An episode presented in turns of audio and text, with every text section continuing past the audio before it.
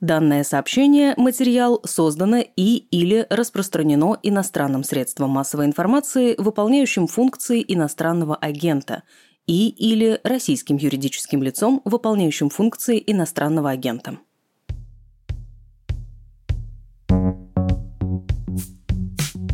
Это «Дедлайн» – подкаст «Медузы» о медиа и журналистах после 24 февраля. Меня зовут Наталья Жданова. Как живет российская медиаиндустрия, которая почти полностью оказалась в изгнании? Как война меняет, а иногда и ломает стандарты журналистики? И какой путь теперь проходит данное сообщение перед тем, как появиться на вашем экране? Этот выпуск о том, какую роль в военной пропаганде играют РПЦ и подконтрольные ей православные медиа.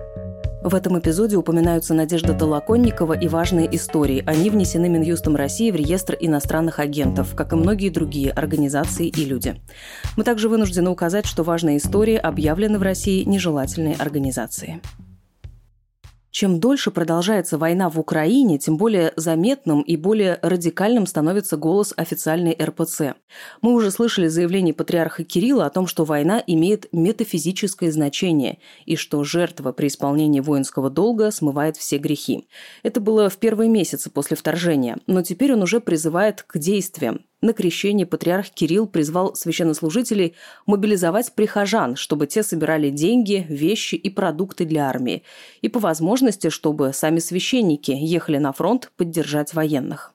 Присутствие РПЦ в новостях в контексте войны становится регулярным, причем не только в официальных православных СМИ, вроде телеканала «Спас», но и в крупнейших федеральных изданиях. О том, как РПЦ и православные медиа стали одним из главных каналов военной пропаганды, мы говорим с журналисткой и автором книг о церковной жизни Ксенией Лученко. Патриарх Кирилл недавно, вот буквально на днях, призвал все приходы активнее помогать российским военным собирать вещи и деньги, а священникам даже посоветовал, я здесь процитирую, по возможности сами поезжайте, поддержите военнослужащих. Ксения, вы этой темой занимаетесь много лет. Насколько, по-вашему, сейчас вовлечены в поддержку войны православные медиа? И как именно? Ну, вы знаете, честно говоря, конкретно православные медиа, они в последние годы становились все менее и менее какими-то значимыми и интересными. Мы только можем говорить про телеканал «Спас», наверное, как о влиятельном православном медиа, да, который можно как-то отсматривать и отслеживать. Поэтому тут скорее можно говорить просто про само присутствие православной церкви в информационном поле, как темы, как акторы и так далее.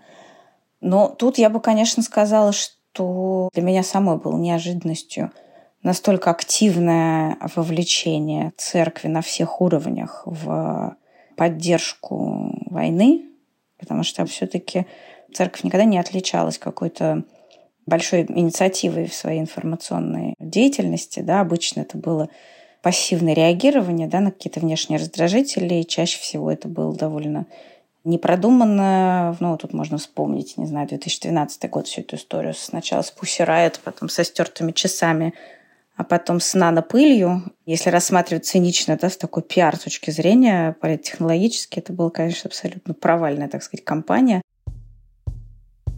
Все события, о которых говорит Ксения, относятся к 2012 году. Многие наверняка слышали о панк-молебне «Богородица Путина прогони», который в храме Христа Спасителя провела группа «Пусси Райт».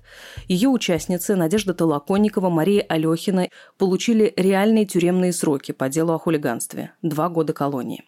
Тогда же, в 2012 году, в интернете появилась фотография, где патриарх Кирилл сидит в часах бриге стоимостью свыше 30 тысяч долларов. При этом на сайте патриархии часы были заретушированы, но их отражение на поверхности стола осталось. РПЦ сначала все отрицала, но позже извинилась за инцидент. И, наконец, история с нанопылью. В 2012 году проживавшая в квартире патриарха в так называемом доме на набережной Лидия Леонова подала иск к священнику и бывшему министру здравоохранения России, академику Юрию Шевченко. Она утверждала, что во время ремонта квартиры Шевченко в квартиру патриарха якобы проникла пыль, испортив мебель и книги. Экспертиза Института общей и неорганической химии РАН установила, что эта строительная пыль содержит опасные для здоровья компоненты, включая наночастицы, способные вызывать онкологические заболевания. В итоге суд встал на сторону представительницы патриарха и постановил взыскать с Шевченко почти 20 миллионов рублей. В ходе разбирательства выяснилось, что Шевченко тяжело болен раком. Когда церковь всячески продвигала идею, что против нее ведется информационная война, кем-то там срежиссированная, совершенно конспирологическая теория этой информационной войны против церкви, каких-то внешних сил. Мне кажется, вот тогда был переломный момент, когда патриарх почувствовал себя прежде всего жертвой травли. Я так понимаю, что он всерьез это переживал. И плюс к этому тогда действительно было гораздо больше разнообразия независимых СМИ, которые все время про это писали, но потому что правда было весело. То часы сотрут, то какую-то нанопыль придумают. Не весело было только про Пусси Райт и про то, что патриарх сначала вроде как едва ли не поддержал протестующих, когда были протесты за честные выборы, но потом резко сдал назад и понял, что кроме власти его защитить от этой, значит, агрессивной травли больше некому. Ну, вот тогда, мне кажется, была какая-то перейдена эта черта, хотя понятно, что тенденции все равно были бы те же самые, но просто это не было бы так радикально, как мне кажется, потому что все-таки страх это такой двигатель происходящего. Да, я просто здесь хочу пояснить, что дело Pussy Riot, э, для тех, кто не помнит, это 2012 год, это довольно давно, это еще до Крыма, до всех событий в Украине. То есть э, вот что-то меняться, по вашим наблюдениям, начало именно тогда, больше 10 лет назад. Да. И основной момент был это страх и желание церкви каким-то образом найти защиту в лице Кремля, в лице государства. Ну, не то чтобы она раньше ее не искала. Исторически да, всегда была зависима от власти, и это долгий разговор, но просто в постсоветской истории там все-таки были конфигурации не всегда однозначные. Да, там в 90-е была одна ситуация, потом при раннем Путине немножко другая. И все-таки, когда выбрали патриарха Кирилла, несмотря на то, что ну, относительно его человеческих качеств у меня не было никаких иллюзий, но относительно его политического какого-то драйвера, да, иллюзии были. То есть казалось, что он будет гораздо более самостоятелен, и что у него будет какая-то своя позиция в том смысле, что он все-таки человек довольно властный, амбициозный, и казалось, что он захочет иметь больший политический вес. А вместо этого церковь превратилась в какой-то пропагандистский канал. И вот это все оформлялось постепенно. Там же нет какой-то продуманной стратегии. Это все такие ситуативные подергивания. В 2014 году, надо сказать, патриарх и вообще церковь вела себя довольно осторожно по той причине, что она пыталась сохранить Украинскую православную церковь в своем составе. То есть вот тут надо понимать, что разница между 2014 годом и нынешним в том, что между ними был 2018, когда была создана православная церковь в Украине, национальная поместная православная церковь, которая получила независимость от Константинопольского вселенского патриарха Варфоломея который претендует на то, что он вообще главный как бы в мировом православии. Там есть разные канонические взгляды на это. Все-таки, конечно, в православии нет Папы Римского, да, там совершенно другие отношения – но, тем не менее, Варфоломей просто очень сильная фигура, да, такая и политический, и у него есть вес и обусловленный какой-то исторической легитимации, там, богословской, неважно, то есть очень долго объяснять. Это был большой удар по патриарху Кириллу, что все-таки Варфоломей пошел на создание в Украине канонической независимой от русской церкви. И, конечно, это была ошибка патриарха Кирилла и до него, наверное, даже патриарха Алексия, что они раньше не дали автокефалию украинской православной церкви, которая до сих пор так и непонятно, вышла она из состава московского патриархата или нет. Они сами утверждают, что да, но юридически и канонически там есть некоторые, мягко скажем, нерешенные вопросы. Ксения, мне кажется, здесь тоже важно пояснить для слушателей, что в Украине есть Украинская православная церковь, которая до вторжения в феврале была как бы частью РПЦ и, в общем-то, существовала вот в этих рамках. А в 18 году была создана Православная церковь Украины, и это совершенно другая история. Это уже отдельная украинская церковь, правильно? Это две разные как бы институции, получается.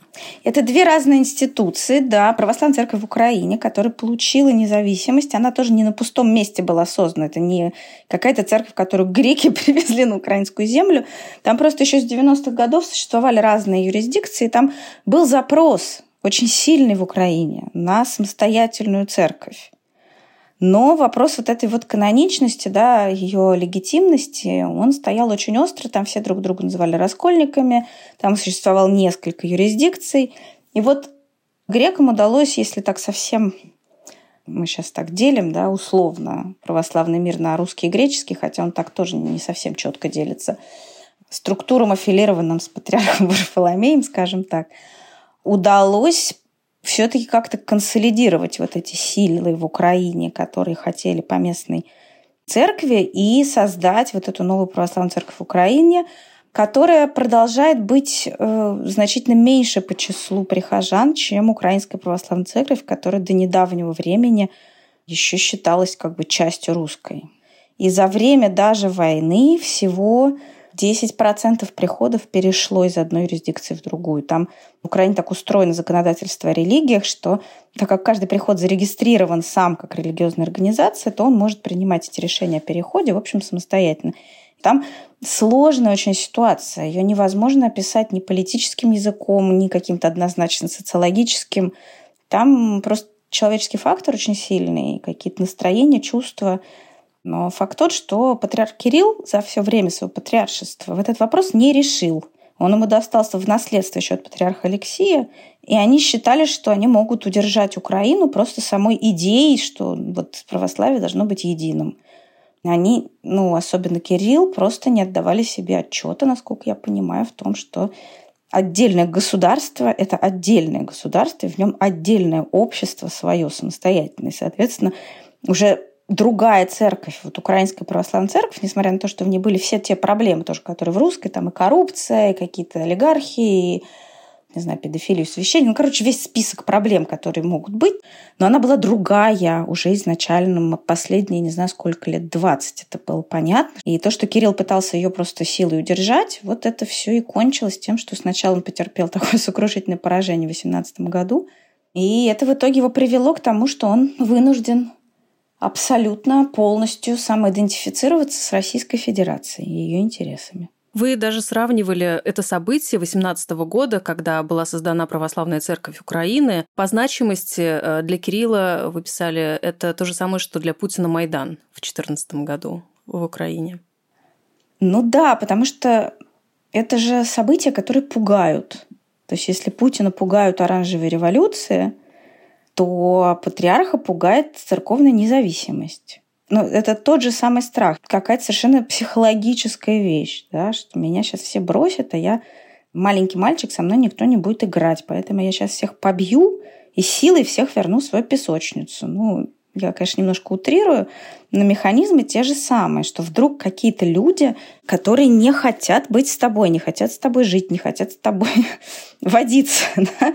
и вместо того, чтобы это принять их, отпустить и как-то попробовать дружить на взрослом уровне, принять их инаковость да, и их право на выбор, возникает вот такое дикое совершенно насилие, которое основано, безусловно, на страхе отверженности, брошенности и чем-то таком. Недавно вы написали колонку в Moscow Times «Религия как наступательное оружие России», и в ней вы цитировали Американский институт изучения войны, Э, который подчеркивал, что Россия продолжает использовать религию в информационных операциях по дискредитации Украины. Вот сейчас мы как раз э, подступаемся к этой теме про новый уровень участия РПЦ в пропагандистском этом механизме. Как именно сейчас власти России используют РПЦ и насколько эффективно вот это наступательное оружие? У меня нет очевидного да, ответа, в котором я была бы уверена. Вот этот механизм использования, насколько он прямой, там есть какое-то очевидное взаимодействие, поддержка, какой-то политический торг.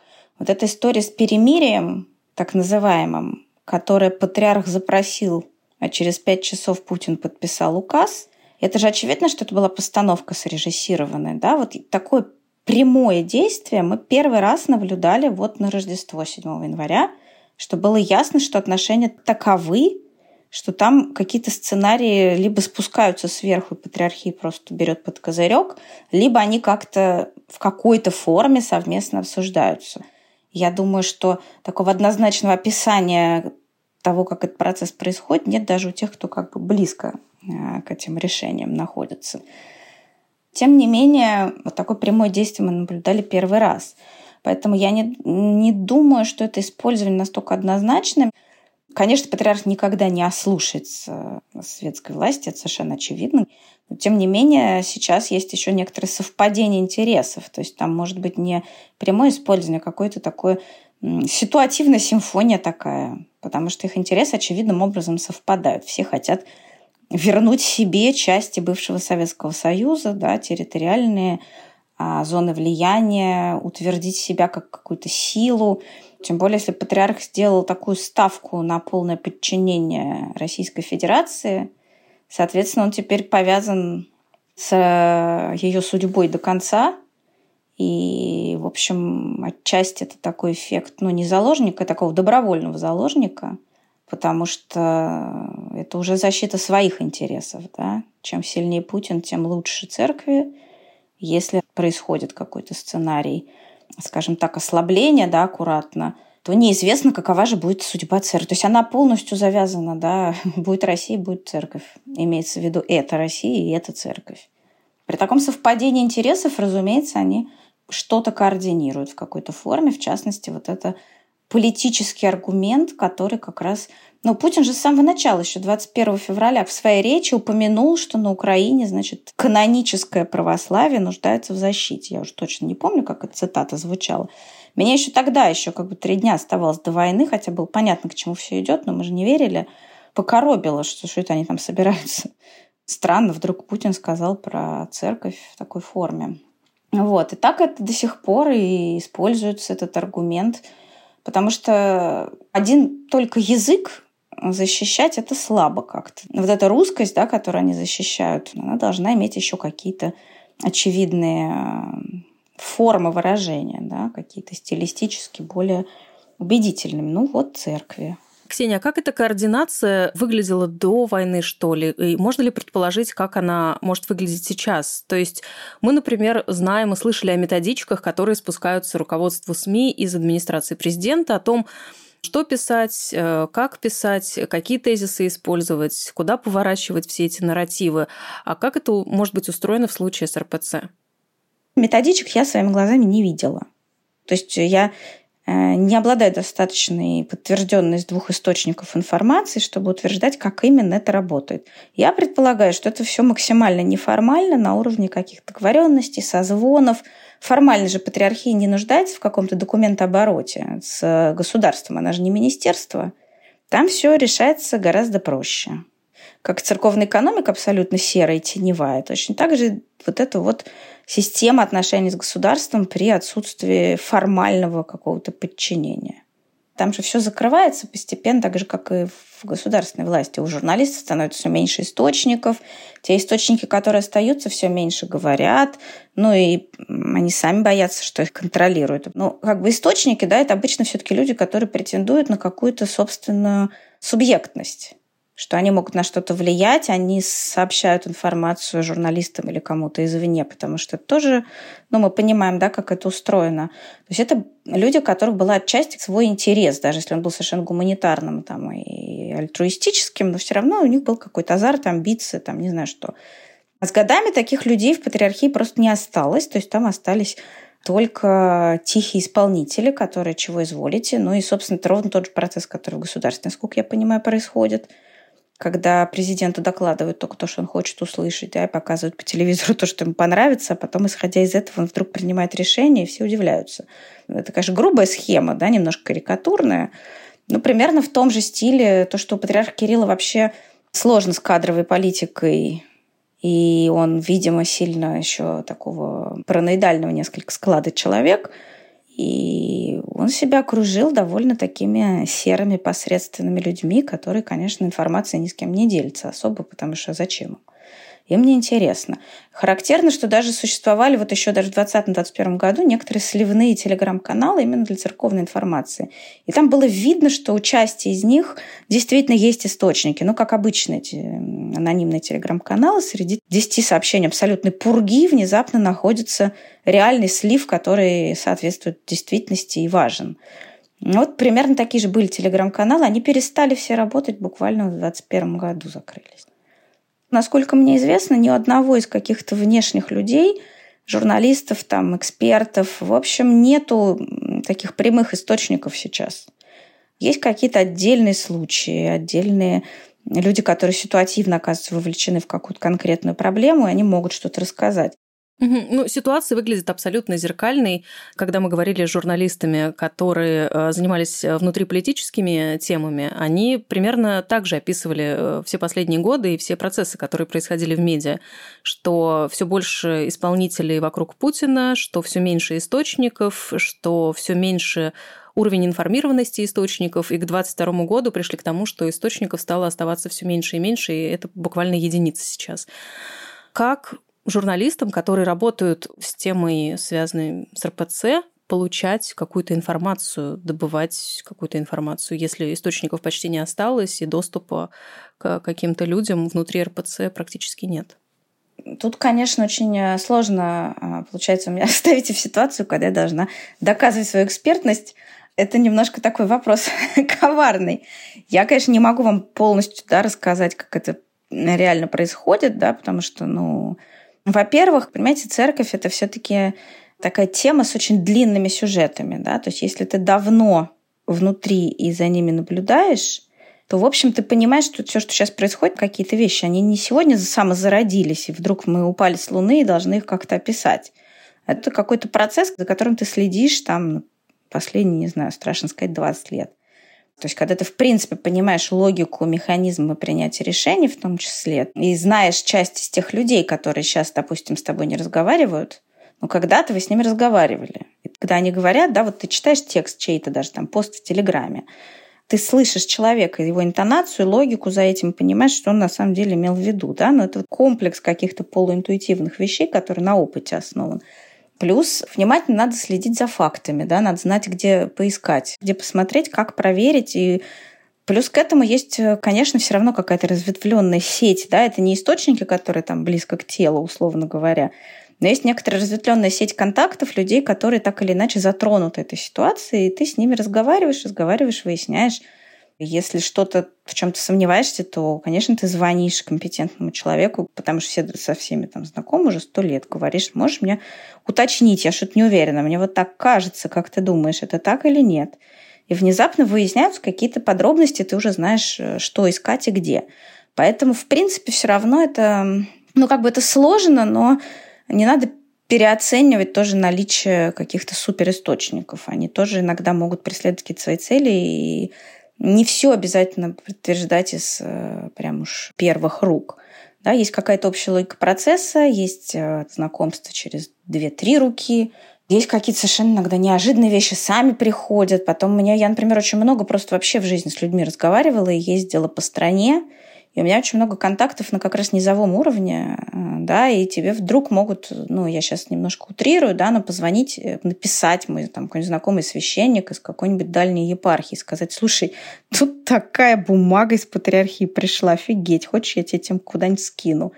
И так как я всегда очень много именно дружила со священниками, ну вот правда, просто какие-то личные контакты, по-человечески мы поддерживаем какие-то отношения. Соответственно, какие-то новости, они все равно просачиваются. Ну вот, например, я точно могу утверждать, и это как бы не, не одна я это говорила, но просто поначалу это было довольно странно и нуждался в подтверждениях, что многих священников, которые подписывали какие-то письма, а у нас были письма священников открытые, Первый был в 2019 году по московскому делу, потом было и про белорусские протесты, и вот сейчас с началом войны все-таки смелые священники, 300 человек там подписи поставили, там часть из них за границей служит, но все равно не могут лишиться работы. Еще в 2019 году ФСБ стало просто по списку проводить беседы, вызывать, там кому-то звонили, кому-то угрожали всерьез, кому-то отделывались просто формальной звонком в епархию со словами «Нас, «нам тут велели вашего проверить, вы ему там скажите, что посторожнее». То есть там разный был диапазон. Сейчас уже как бы это все вышло в СМИ, про это писали, говорили, в том числе я. Но изначально это вот так узнается, что вдруг там говорят, а ты знаешь, отца Иоанна-то в ФСБ вызывали. Ну, условно говоря. Потом выясняется, что и отца Петра, и еще кого-нибудь. Ну, то есть информация, она вот так, ну, как у журналистов устроена. Конечно, неприятно не иметь источников. С другой стороны, я сейчас с трудом себе представляю по-человечески, да, морально, как можно общаться с людьми, которые вот эти решения принимают. Угу. Я не знаю. Ну вот вы сказали, да, об этом письме, открытое письмо с призывом прекратить войну, под которым подписались почти 300 священников. А насколько в целом сильна оппозиция внутри РПЦ? Могут ли эти люди на что-то повлиять? Ну, смотрите, первый ответ такой. В режиме Блица нет. Нет, не сильна, нет, повлиять не могут. Но если немножко подумать, то... Знаете, я много вообще думала в последние годы о смысле наших этих писем, пикетов, любого сопротивления. Но это нужно прежде всего тем, кто сопротивляется. Ну так, глобально. То есть, конечно, хорошо бы надеяться, что оно что-то сдвинется. Но ты просто не можешь не, не сказать, что ты против. Точно так же эти священники, но они, они ничего не могут. Это один из моих тоже выстраданных любимых тезисов. Приходские священники – самые бесправные люди в России. Ну, наверное, еще заключенные, потому что там вообще не действуют никакие законы. Ну, ты по кзоту не пойдешь судиться с архиереем там за какую-нибудь доплату. Ты будешь делать так, как он тебе говорит, потому что ты от него целиком зависишь, как крепостной. То есть они падают в эту щель между законодательством государственным, которое в их отношении формально соблюдается, и просто произволом, который себя представляет церковное какое-то обеспечение прав священников. Их могут э, лишить работы в любой момент. Их могут наказать, перевести в, в деревню из города. Там, неважно, что у них там 10 человек детей. Они не могут просто уйти в другую там, конкурирующую фирму, условно говоря. У них стоит такой экзистенциальный выбор каждый раз. Либо они лишаются сана и просто уходят. Таких очень много, потому что их ну, просто все допекло. Но так как все-таки стать священником для особенно там, для каких-то очень глубоких, порядочных людей, это серьезный жизненный выбор, они его не могут просто назад отмотать, там ты сегодня служил литургию, завтра ты повесил, значит, рясу на гвоздик и ушел. Так делают. Но это очень тяжелый выбор, гораздо тяжелее, чем уволиться даже из университета, в котором ты 30 лет поработал. Поэтому это совершенно бесправные люди. Для них поставить подпись под открытым письмом или сказать проповедь, зная, что на тебя могут донести, со словами, что «а я не благословляю», там, ну, в какой-то любой мягкой форме, но понятной, а, идти там на войну убивать, это подвиг реально. То есть это большой жест. Поэтому да, формально вот сейчас это ни на что не влияет, но в истории, в историческом масштабе, ну, как бы у Бога все записано. Я думаю, так. Ваше понимание э, ситуации в целом какое? Э, духовенство РПЦ, вот эти все священники, э, большая их часть, они искренне поддерживают войну или вот как вы сейчас описали, они мирятся, потому что у них нет выбора, в общем-то, и они как чиновники исполняют волю высшего руководства? Очень по-разному. Я думаю, что там соотношение примерно такое же, как в обществе в среднем в целом. Есть те, кто очень за, очень. Есть те, кто собственных детей провожает в качестве мобилизованных э, на войну и вешает в Инстаграме фотографии, что вот старшенького отправил родину защищать. Есть те, кто сам погиб. Вот был отец Михаил Васильев. Он совершенно искренне все это делал. Просто его личный искренний порыв наконец совпал с тем, что начальство хотело. А есть, конечно, те, кто просто тихо молчит. И таких, наверное, большинство, кто говорит не так однозначно, или давайте на эту тему не будем разговаривать. А, вот. а есть те, кто не молчит и как-то в том числе и в соцсетях пишут, и уж точно лично говорят. Но вообще, если вот говорить, я, скажу специально перед нашим разговором не проводил никаких опросов, да, но те вот священники из разных регионов именно, да, меня сейчас не Москва интересует, с которыми я просто это обсуждала, к слову, все говорят, что, конечно, мы можем это обсуждать только с очень близким кругом прихожан, которые точно не донесут – потому что, в общем, обстановка довольно напряженная в том смысле, что могут доносить, что действительно и в епархиях контролируют, но вот это опять же к вопросу о бесправности. У них еще два как бы органа контроля. И иногда свои наказывают гораздо сильнее, чем какие-нибудь силовые структуры.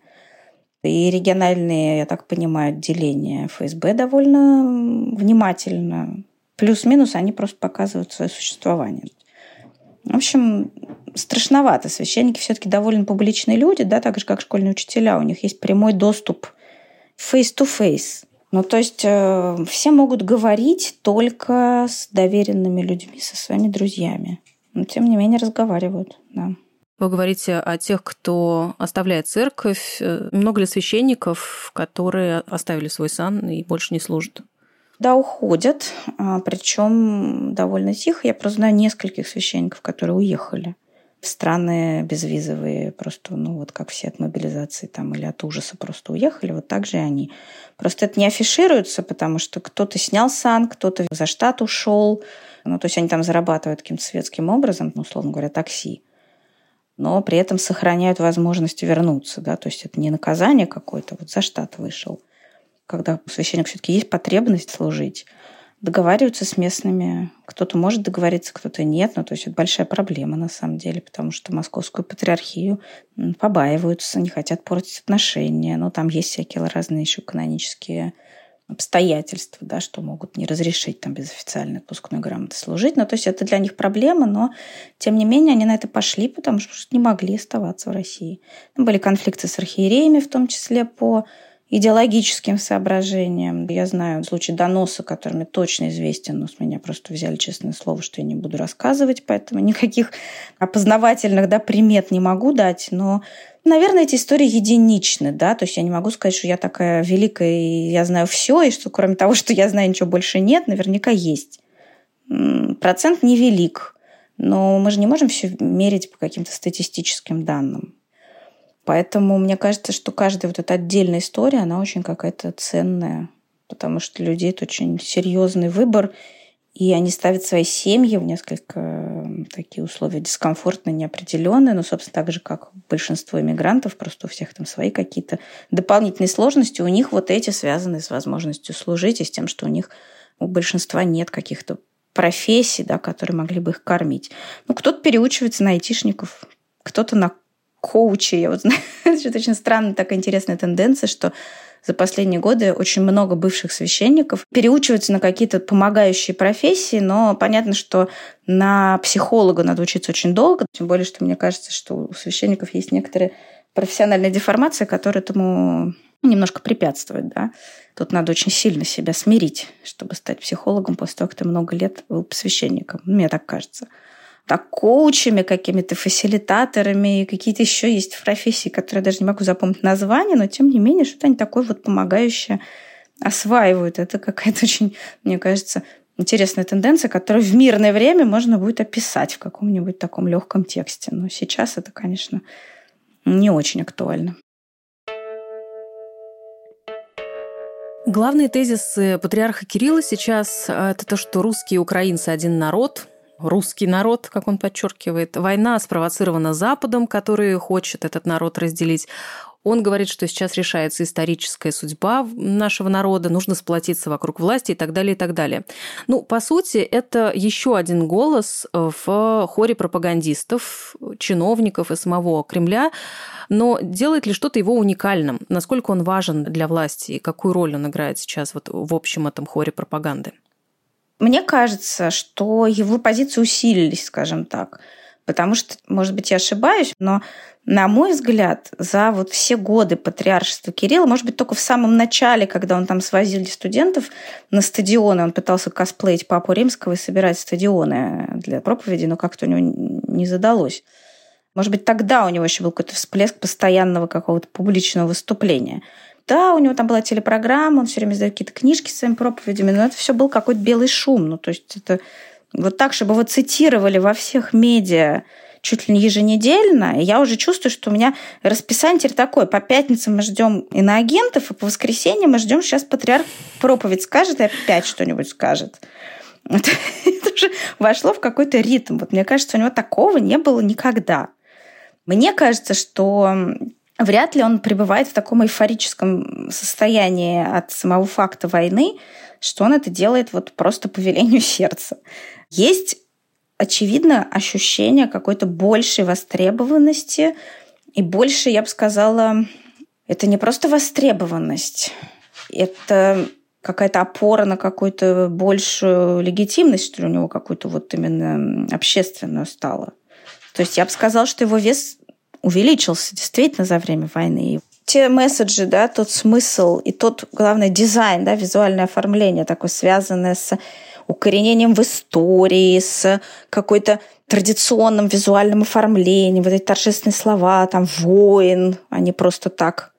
Что это просто востребовано сейчас государством, и церковь как такой стилист отчасти выступает да, в этой истории. Но мы помним, что в конце концов Сталин внезапно в атеистическом Советском Союзе начал свое обращение со слов «братья и сестры», а в 1943 году учредил Московскую патриархию, вызвав ее просто из небытия. Он сначала всех пересажал, уничтожал, перестрелял, отобрал, взорвал, а в 1943 году ну, понятно, что там были еще факторы, связанные с тем, что Гитлер разрешал открывать там храмы на оккупированных территориях. Это отчасти была такая пропагандистская тоже война. Но этот фактор, он был даже в 40-е годы в Великой Отечественной войне, во Второй мировой. И сейчас он опять всплыл. Я бы сказала, что есть с этим некоторая связь. Собственно, вот братья и сестры, вот и теперь у нас опять святые войны, да, не зря же и кино про Александра Невского при Сталине было снято Эйзенштейном, правда, оно было до войны, но использовалось пропагандистски во время. В 1942 году как раз было 700 лет ледовому побоищу торжественно отмечено с этим нашим святым князем. Никто его святым, конечно, не называл, но все помнили. Полстраны еще учились в церковно-приходских школах к тому времени. Поэтому это по смыслу все равно все то же самое, стилистическое оформление вот этого государственного милитаризма. Какие каналы используют РПЦ, в том числе какие СМИ для того, чтобы доносить свои пропагандистские месседжи. А, ну, понятно, что есть э, там слово пастыря, программа Кирилла на Первом канале. А что еще? Ну, слово пастыря как раз в меньшей степени, мне кажется, хотя я давно его не смотрел, честно говоря. В основном, конечно, да, это те же самые государственные СМИ просто приходят на телеканал «Россия-24», кажется, там есть несколько каких-то передач, куда приглашают разных иерархов. Вот епископ Сава Тутунов, который один из главных сейчас людей в церкви с довольно близкого к патриарху круга, который полностью поддерживает войну. Он такой молодой, энергичный, очень хорошо образованный, Тут не надо недооценивать. И он такой сейчас разыгрывает эту антизападную карту, учитывая, что он вырос во Франции и приехал в Россию уже там в семинаре учиться. Он, а, безусловно, очень убедителен в своем антизападном а, дискурсе. И он при этом очень активно призывает как раз поддерживать мобилизованных, а, собирает они приходом для армии какие-то пожертвования, он перепощивает этих Z-поэтов, он ведет телеграм-канал очень популярный. Вот, например, такой деятель есть. И он регулярно бывает там на России-24. Есть батюшки-блогеры всяческие. Правда, надо сказать, что они хоть и популярные, но по сравнению с э, настоящими инфлюенсерами у них, конечно, мало подписчиков. Вот. Но неформально, да, вот они это делают. Потом есть целый патриархийный телеканал «Спас», который входит во второй мультиплекс, то есть он, в принципе, доступен в каждом домохозяйстве российском. Вот там по полной программе все это происходит.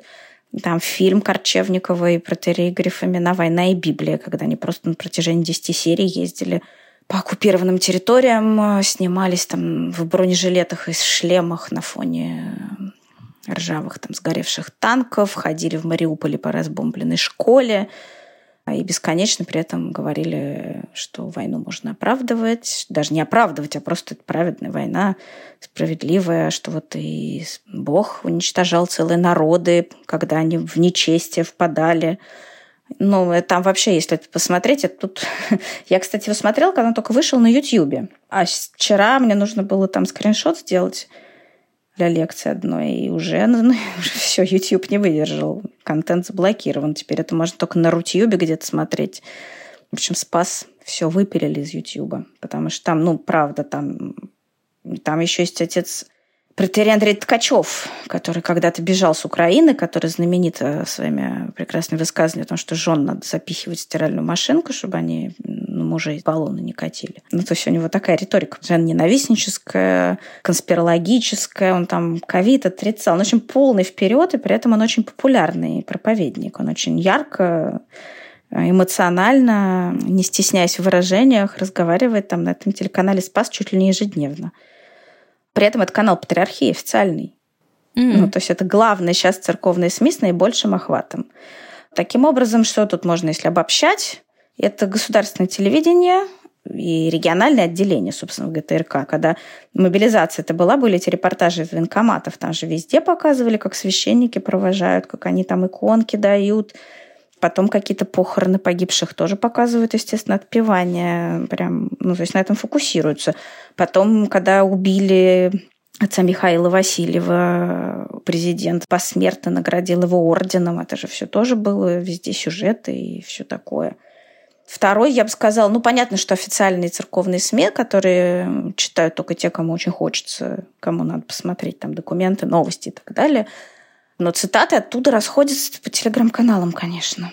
Довольно много телеграм-каналов, э, которые есть аффилированные, собственно, с церковью, есть вот какие-то частные проекты типа Савы Татунова, епископа. Есть, э, наоборот, просто обычные телеграм-каналы мониторят это все, потому что как только патриарх опять скажет, что погибшим на поле брани отпускаются все грехи, тут же это все расшаривается, естественно, всеми нормальными СМИ тоже, потому что ну, это важно. Ну и так далее. То есть они используются, в общем, все те же медианосители, что и все остальные. Угу. Есть ощущение, что вот такая активность РПЦ и э, церковной пропаганды связаны с их ощущением того, что их время как будто бы пришло. Вот пришло время Пригожина, да, и он считает, что можно. Можно вот так Теперь насилие в любых его формах, оно допустимо, и э, как бы зэки на войне – это окей. И есть ощущение, что РПЦ действует так же. То есть вот этот матч нарративов, собирание земель, русский мир, единый народ и такая активность, мне кажется, она связана с тем, что они понимают, что это их время сейчас. Ну, тут и да, и нет.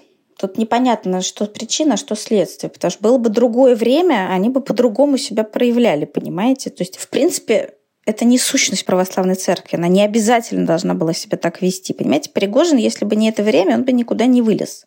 Ну, просто потому что он оставался бы каким-то мелким бандитом. Трудно себе представить альтернативную судьбу Пригожина, не будем фантазировать. Но это действительно вот время таких людей, да, таких вот особо психопатического склада, скажем так – а церковь, она могла быть совсем другой. И у нее какие-то были даже намеки в какой-то период 90-е, когда она могла пойти по другому пути.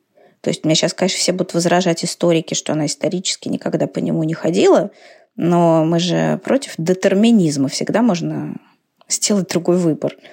Да, в христианстве нет этого, такой вот предопределенности, как раз наоборот эти месседжи, которые сейчас транслируются с помощью церкви, с которыми она уже срослась, и понятно, что она не переживет уже эту войну, так же, как и российское государство. Это какие-то совершенно факультативные вещи. Они вообще не имеют особого отношения ни к вероучению, ни к историческому православию даже.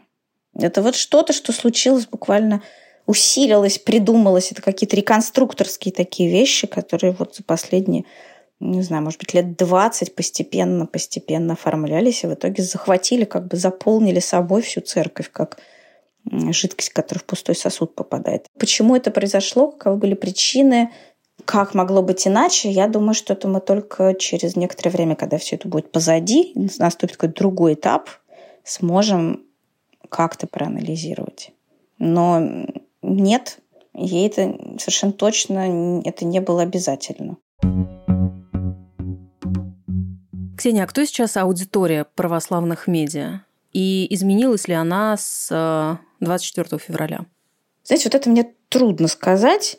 Во-первых, потому что православные медиа, ну, каких-то независимых проектов практически не осталось, но они все-таки существуют. Есть, например, прекрасный телеграм-канал «Христиане против войны».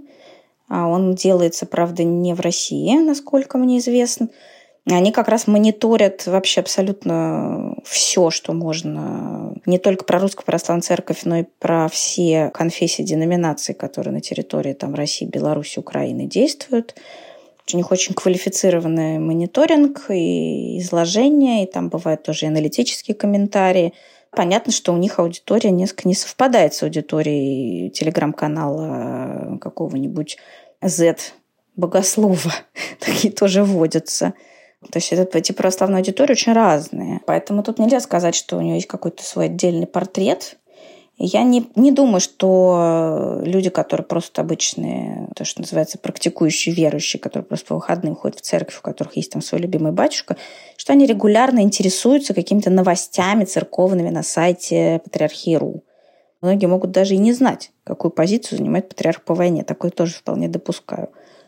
Поэтому кредит доверия почему-то, как ни странно, довольно большой все равно. Даже у тех, кто не готов это все активно поддерживать. Телеканал «Спас», ну, по крайней мере, потенциально вы можете смотреть каждый гражданин России, у которого есть телевизор. Я предполагаю, что все, кто занимается вот этим вот переключением спонтанным с канала на канал, периодически на него попадают. Честно говоря, я думаю, что я бы залипала. Вот если у меня был телевизор, да, даже при моем отношении к этому всему, ну невозможно. Ты включаешь, и там у тебя Корчевников стоит с этим, господи, помилуй, иконой Спасителя во лбу на шлеме, и что-то там такое инфернальное вещает. Но это же невозможно выключить, когда ты на это попадаешь, правда? А есть ли сейчас медиа, вот вы упомянули телеграм-канал, но он один, да? есть ли какие-то другие медиа, которые дистанцировались от военной повестки, православные медиа, и, может быть, придерживаются выраженной такой антивоенной позиции? Знаете, мне вот так сразу не приходит ничего на ум. Мне кажется, что нет. Ну, то есть у нас был сайт «Православие мир», который независимый действительно православный сайт. Он там в разные периоды своего существования то сближался там с кем-то, типа синодального информационного отдела, то обратно отдалялся. Особенно все это было после 2012 года, тоже довольно драматично. А вот, но в целом там были опубликованы открытые письма, много чего другого хорошего происходило. И там стратегия была просто перестать писать о церкви, о православии вообще от греха подальше. И заодно про политику тоже не писать. И в последние годы этот сайт занимался в основном социальной всякой тематикой, то есть там, ну, скажем так, в той же нише, где сайт «Такие дела», например. Но все-таки с некоторым православным уклоном он так или иначе там прорывался. Вот. Но я так понимаю, что с начала войны они тоже боятся, естественно, стать иностранными агентами или там подпасть под этот закон о фейках. Все довольно страшно, когда люди вообще ничем не защищены – вообще, то есть вот у православия и мира, хотя там одно время их спонсировал Мединский, но я так понимаю, что не очень-то там можно было поуказывать, что делать. Как это ни странно звучит. Но именно потому, что очень мобильная такая маленькая редакция, это скорее блок такой, несмотря на все объемы. Поэтому страшно, когда у тебя нет никакой защиты. Когда это просто частная инициатива, которую в любой момент, если раньше тебя могли просто закрыть, еще полбеды, ну закроют. А когда тебя могут посадить а у тебя там дети и вообще какие-то другие планы на жизнь, то, конечно, страшно, никто не связывается. Еще такой момент. Недавно важные истории выпустили материал про митрополита Тихона, которого называют духовником Путина, про то, что в последние годы на его проекты потратили больше 20 миллиардов рублей, и в частности это исторические парки России «Моя история», которые работают во многих регионах и которые сейчас активно отрабатывают тоже военную повестку. Кто сейчас, э, по вашей информации, еще главные бенефициары вот этой военной пропаганды, э, войны внутри РПЦ? Кто на этом зарабатывает? В смысле финансовых каких-то вещей совершенно нету каких-то объективных данных. Их, собственно, не может быть, потому что это очень закрытая сфера, все эти церковные деньги. Про Шевкунова это известно просто потому, что это государственные да, заказы. Он такой вообще один с такими связями, такими талантами, амбициями. И понятно, как можно относиться к этому проекту, этих выставок, парков и так далее, но с точки зрения именно как проект, это очень успешное объективное предприятие, то есть это не показуха. А там действительно огромная проходимость, там очень профессионально сделаны сами технические эти вещи, ну и так далее. И вообще как бизнес-модель, понятно, что там что-то и отжимали. И вот в Перми это вообще очень символически, что да, на месте, где были проекты Гельмана, теперь там Шевкунов с Парком России моей истории. Это никак все не могу переварить. Что настолько символически все это делают, что просто невозможно. Но если цинично на это смотреть, то это мега успешный проект. Объективно, то есть на него есть спрос, он качественно сделан, это франшиза. Более того, пока еще были относительно мирные времена, говорили, там же как сделано, там есть основная экспозиция, да, какое-то ядро, и в каждом регионе выделены деньги на свою региональную компоненту. И говорили, что в некоторых регионах реально местные историки делали действительно очень качественные вот эти региональные компоненты. Ну, то есть Шевкунов очень талантливый в этом смысле человек. Плюс к тому у него вот эта уникальная конфигурация личных дружеских связей в самых разных частях российской элиты, скажем так. Он, конечно, никакой не духовник, но то, что он входил в ближний круг, я не знаю, как сейчас это все происходит, насколько мне известно, но, может быть, это ложная информация, да, я никак не проверяла. Там после пандемии, после этой изоляции бункера, ближний круг тоже как-то поредел. Но достоверно мы не знаем, да, кого там из него выдернули, какие морковки были прополоты. Шевкунов, безусловно, входил в тот круг, который имел возможность лично о чем-то договориться неформально с Путиным. Таких, конечно, больше нет, он такой один. И до сих пор загадка, как патриарху удалось его выслать в Псков из Москвы. Почему и на каком основании патриарх проявил такую независимость внезапно, и президент не стал ему перечить, какие там были договоренности, я не знаю. Больше таких нету. Я знаю, что очень много проектов, которые связаны с благотворительностью, получают президентские гранты разнообразные. Ясно, что это и синодальный отдел по благотворительности, какие-то другие церковные фонды, прицерковные организации, которые занимаются там социальной работой, помощью беженцам, вот это вот все. Ну и какие-то, конечно, идеологические. Вот если смотреть эти списки, кому гранты дали, там какие-то были анекдотические строчки каким-то вот православным идеологам, которые обеспечивают пропаганду. Мы много чего слышали за последние месяцы от представителей РПЦ, от Кирилла. Он называл войну метафизической, говорил, что гибель на поле боя смывает все грехи и так далее. Что из вот всех звучавших заявлений вас поразило больше всего? Мне кажется, что, может быть, это просто потому, что это было последнее по времени, вот то, что он на крещение сказал.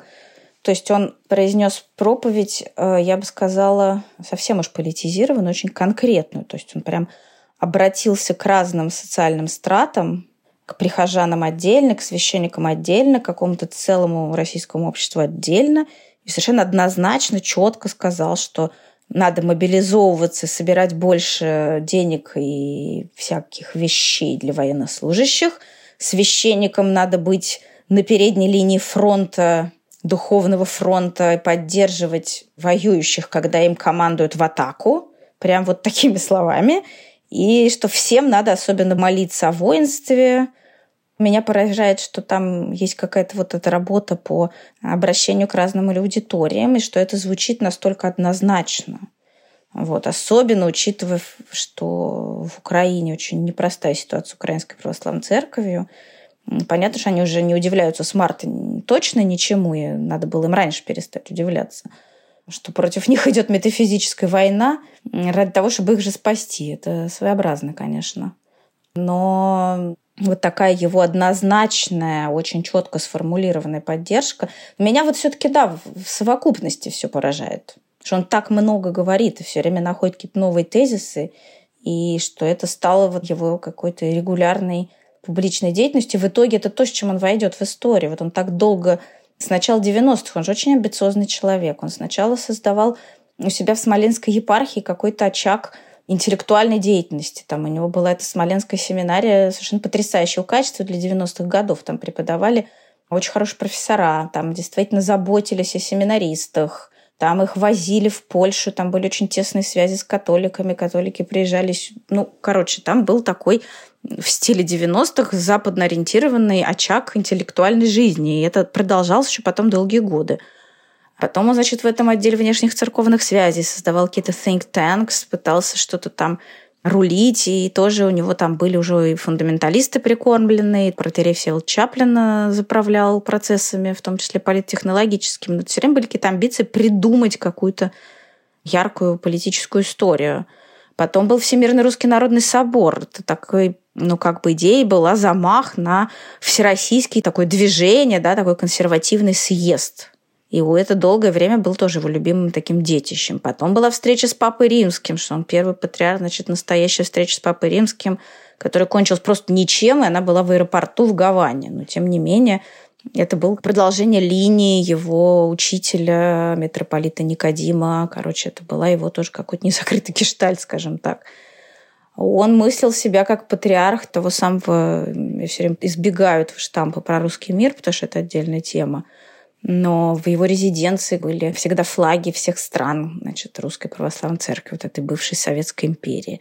Он ездил в Киев, проводил синод, значит, в день князя Владимира в Киеве. Так это же было. То есть он мыслил себя таким имперским патриархом.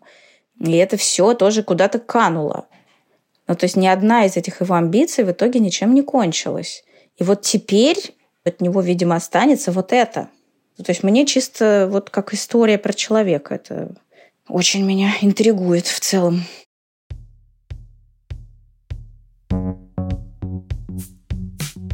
Подписывайтесь на Дедлайн в приложениях с подкастами и, пожалуйста, оставляйте свои комментарии, так о нас узнает больше людей. А еще вы можете слушать этот и другие редакционные подкасты в приложении «Медузы».